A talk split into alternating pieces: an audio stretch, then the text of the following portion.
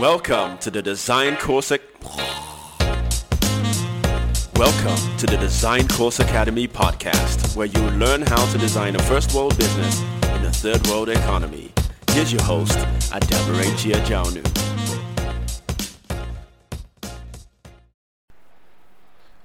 Welcome to another episode of the Design Course Academy. Today we're going to be asking the question and answering it uh, Am I an expert?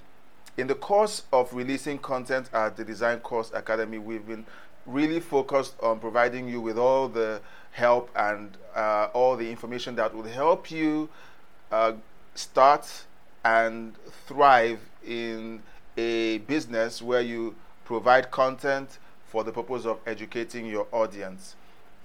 And one of the things that uh, I've run into over and over again, even personally, is the limiting belief that I am not an expert. Okay, um, many uh, people believe that because they haven't, um, you know, stood up on big stages to give lectures or speeches, or because they don't have millions of people following them on social media and their names haven't been published on uh, newspapers and magazines that they are not an expert at anything. But that isn't true. The fact is that um, you really need to determine what expertise really looks like. Some years ago, I read the book Outliers, and Malcolm Gladwell defined being an expert as someone who has spent a, an average of one, uh, 10,000 hours practicing a particular skill or craft. And he took this from a study and put his own spin on it and put it out there. And um, over the years, it has become the standard belief that, that one has to spend 10,000 hours practicing a particular skill to be great at it. Now, um, I would like to differ from Malcolm Gladwell's perspective slightly because uh, upon reading up the source ma- material, or at least the people who publish the source material, um, there are really some factors that have been neglected. Okay, one of those factors is innate uh, talent or skill. Okay, so uh, trying to put a blanket statement about 10,000 hours being the average amount of time one has to spend uh, practicing a skill before being uh, an expert at it isn't exactly accurate. Because if you have someone who is really talented in that field or who is a natural in that field and you have someone else who has to um, basically struggle through not being talented, but is really trying to break into that particular um, that particular field. Okay, uh, it it it changes everything. Okay, it changes everything because someone with great talent or a, a strong inclination towards a particular craft would really not need to spend up to ten thousand hours before they are considered an expert.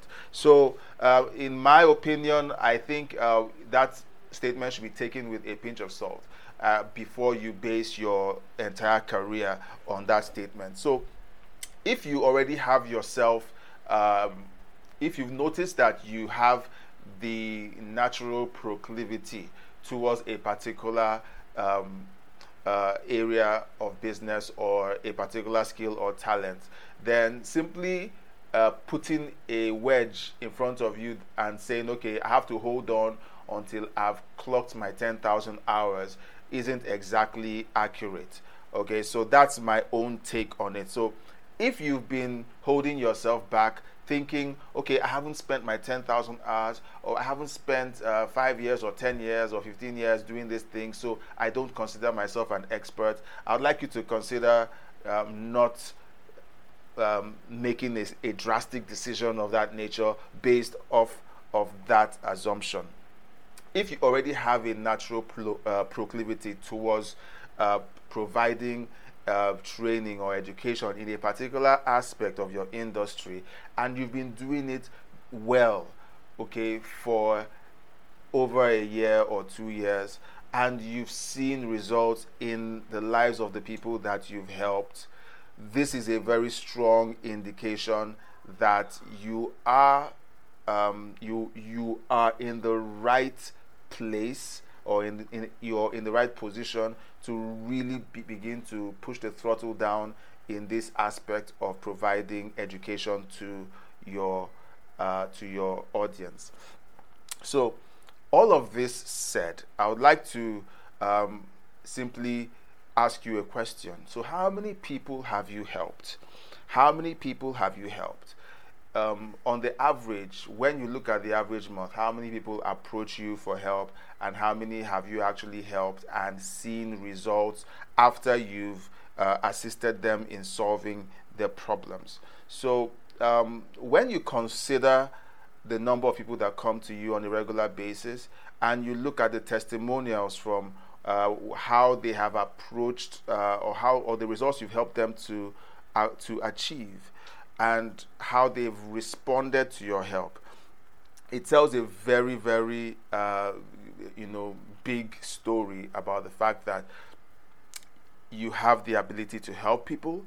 You have a track record of helping a number of people.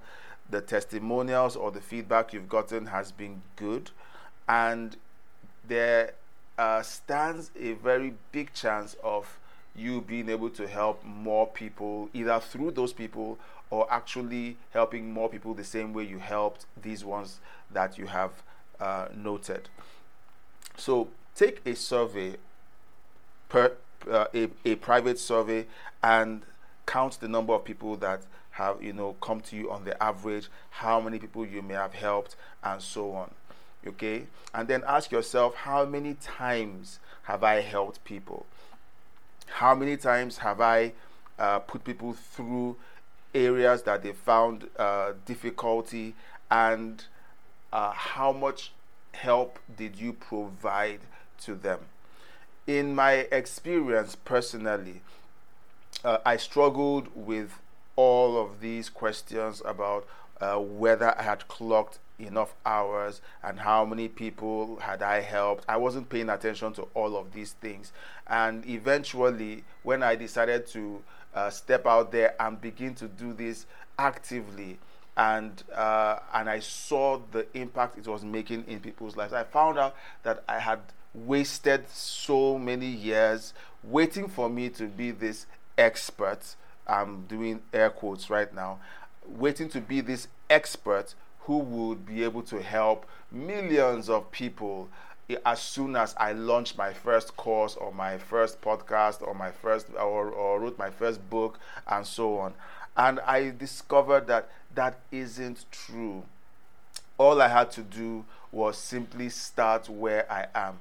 At that point, I had helped um, I had led a youth group. I had uh, helped people uh, solve different technical problems. I, I had people who were looking up to me uh, to, to mentor or to lead them in this practice. And I was still considering myself as not being an expert. So I feel that there are many people out there who are just like I was. You might be just the way I was, waiting for that perfect moment when, uh, you know, the expert halo, you know, will be at the top of my head, letting all who sees me uh, or all who see me know that I am an expert and that they can come to me to have their problems solved. So, um, if you have spent any number of um, months or years in intensive practice and also helping people to solve problems. Once you can help one person solve their problems, or once you can uh, teach or train one person, you have the capacity to train a whole country. Uh, that's not a fancy saying, that is a fact. Okay, so um, so consider this, all right? If you have clocked sufficient hours that would have allowed you to help several people each month, and you've done that many times, too many to count, then consider yourself an expert. I can't help but tell this story of Frank Abagnale. Frank Abagnale was a con artist. He, he grew up in a home where that was normal. And eventually he went into a life of crime being a con artist. He had held down jobs as a pilot without actually being trained as a pilot. He, he was working um, at an airline collecting a paycheck from the airline as a pilot. He was he he was never trained as a pilot. He had held down employment as a college lecturer. And when the FBI fi- finally caught him and they began to ask him questions about all of the things that he did, and they asked him, "Okay, so you lectured for for a semester. How were you able to lecture these undergrads without you even having gone to college?" And he simply said all he had to do was read ahead of the class. So um, that when, when I heard that story, it really struck a chord with me because um, many people feel, and myself included at some point, f- feel like um, you you need to have uh, 20 years of experience before you can teach someone who is just starting out. This story basically says that all you have to do is simply be one or two steps ahead of the person you're teaching. Okay, and as long as you can communicate accurately, you are an expert. So consider this as a wake up call. If you fit the bill, if you have, if you can relate with some of the experiences that I've called out earlier, then you are an expert. Go forth and begin to change lives. So, thank you for joining me again for another episode. Um, don't forget to share and like and let your family and friends know that uh, content like this exists. I want to thank those of you who have helped um, with sharing the links and letting your friends and family connect with it. We have reports about uh, countries that I've never been to, but we have people who have listened to our podcast, and and and and it's such a thrill to see those uh, names on our dashboard. Okay, we have people from Australia, from Japan, who have uh, re- who have listened to our podcast, and it's all thanks to you for helping us spread the message.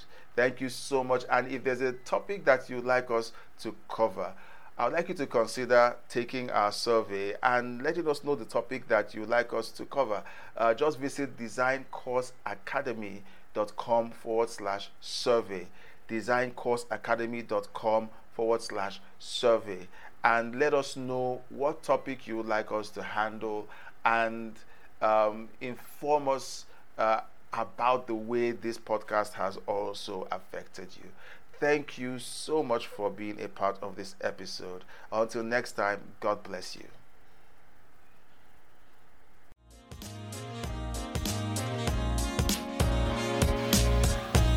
We hope that this was fun for you.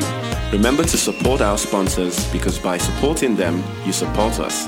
Don't forget to rate us on iTunes or wherever you get your podcasts. Like and share this episode because when all is said and done, we need to support each other. Till our next episode, stay hopeful and build something that matters.